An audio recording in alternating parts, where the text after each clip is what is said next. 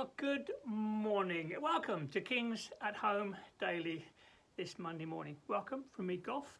I'm so glad that you could join us for these few moments together. Before we get into the passage, we're going through Hebrews. I just want to sort of say a little bit this morning about how important these moments are. These devotional times to attempt to shut everything else out, quieten all those voices. So many voices want to impact you and will affect your heart and your mind. It's so important that as followers of Jesus, we have time, regular time to be still, to know that the Lord, He is our God, and that we are His. I read something the other day from J.I. Packer about meditation. He says this: a meditation is a meal for the soul. With meals for the body, you first ingest, that is, take in food and drink by mouth, as physicians would say, and then you digest, which means that your stomach extracts the energizing nourishment before the ingested matter is let go. You digest better if you do not gobble your food and take time to relax after the meal. In meditation, the pattern is similar.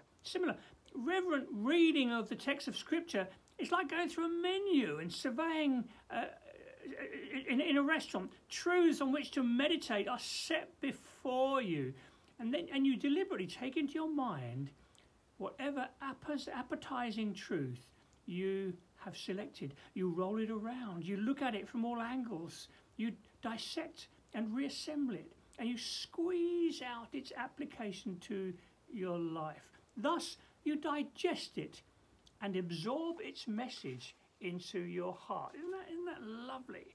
I think this is so. This is what I'm trying to encourage us to be doing on a daily basis: coming to the Scripture, being still before the Lord, inviting the Holy Spirit to speak to us.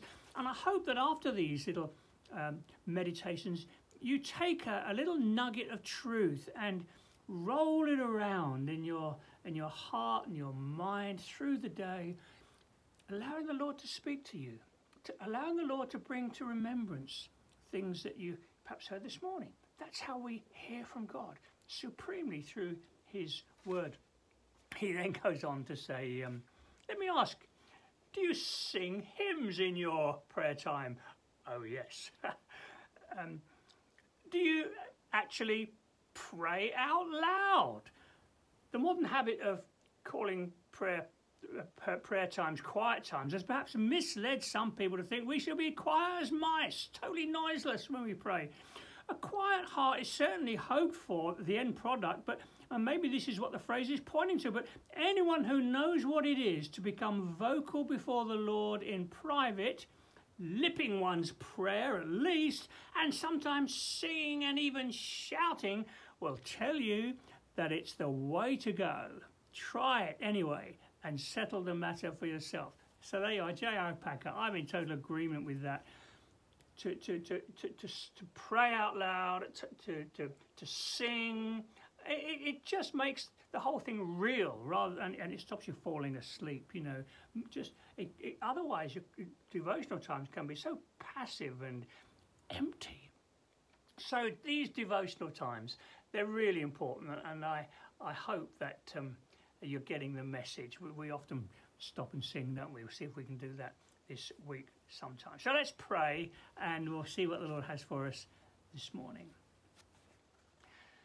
Oh Lord, yes, we want to feed on you, on your word. We don't just want to go through the motions, as it were, job done, off we go. We want to feed on you. We want to take truths away from these times that will impact our lives, that affect our day. So come, Holy Spirit, please speak to us as we take time to chew, to listen, to feed on you. In Jesus' name. Amen. Okay, well, we've been going through the book of Hebrews, and last week we were looking at the heroes of faith, chapter 11 of Hebrews, the heroes of faith, with all that catalogue of Old Testament characters who walked the walk despite difficult circumstances. They were living for a new day. They were living for they'd seen something better. We ended up with that at the end of last week. They'd seen something better. They were living for something better. They lived out of tune with their own time. In fact, I read another quote on Friday from another, and Jim actually asked me in the chat column where it came from. I think I was making a coffee at the time, so I missed Jim's question. That quote came from here. Okay, Jim, and it's worth quoting. I'll just give you a tiny taster again. If I can find it. It says this. Okay, here we go. Okay, here we go.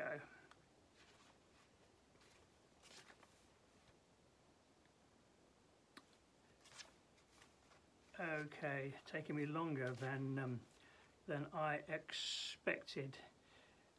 Okay, here we go. These dear people, these heroes of the faith, Abraham, Moses, all kinds.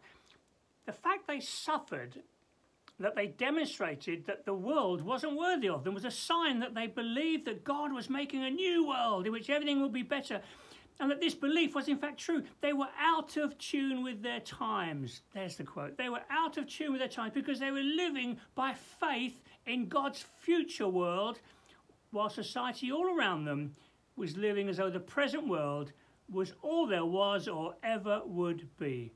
And God was giving them strength to live like that, thus proving the truth of their claim. They were, in their own lives and sufferings, living beacons of hope. And that's great, isn't it?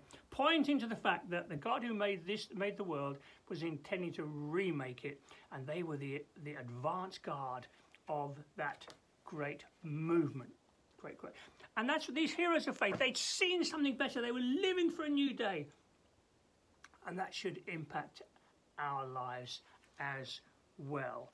And that's what the next few verses have to say to us this morning. Chapter 12. Therefore, since we're surrounded by such a great cloud of witnesses, let us throw off everything that hinders and the sin that so easily tangles, and let us run with perseverance the race marked out for us. Okay, so there's a therefore. Therefore, this great cloud of witnesses. It's interesting imagery here. Since we're surrounded by such a great cloud of witnesses, he's talking about athletics here, running the race, surrounded by a cloud of witnesses. Perhaps, you know, when you're finishing a marathon, coming into the arena, and there's all these people cheering you on. Come on, you're nearly there. You know, staggering along. And that's the kind of imagery that he's got. For now, just to say one thing, I don't think that means that all these people are looking down at you and me as to how we all look. I don't think that's happened. I don't think that's true, because I think that they're caught up with the majesty and beauty of Jesus. That's where their attention is. But it's imagery. It's to help us. It's to encourage us.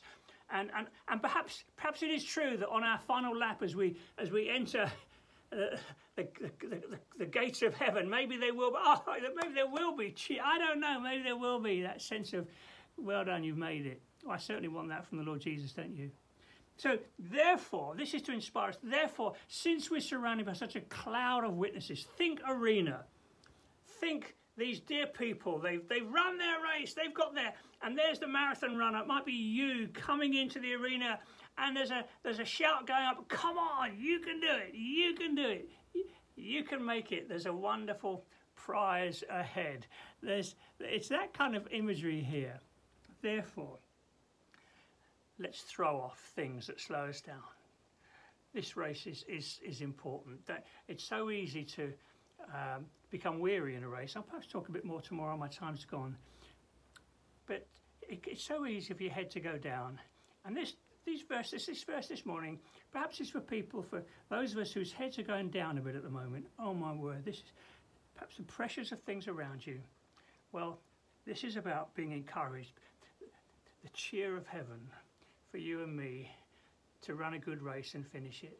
And Lord, I pray especially for those this morning whose heads maybe are going down a bit, weary, lots of perhaps there's some unanswered prayer, some challenges, difficulties that are discouraging. Lord, I pray for encouragement today. I pray, Lord, for that sense, as it were, the cheer of heaven, the cheer of heaven that would encourage us forward today. Lord, we do live for your glory. We do live for you, Lord. We do live to please you. We do live with the thought in mind that one day we're going to come into your presence. What a glorious moment. So please help us today, I pray. Encouragement, Lord, I pray. In Jesus' name. Amen. Whoa, sorry, overrun a bit. Hope you can join us again tomorrow morning. We'll go a bit further with this wonderful imagery of running a good race. Have a good day. Bye now.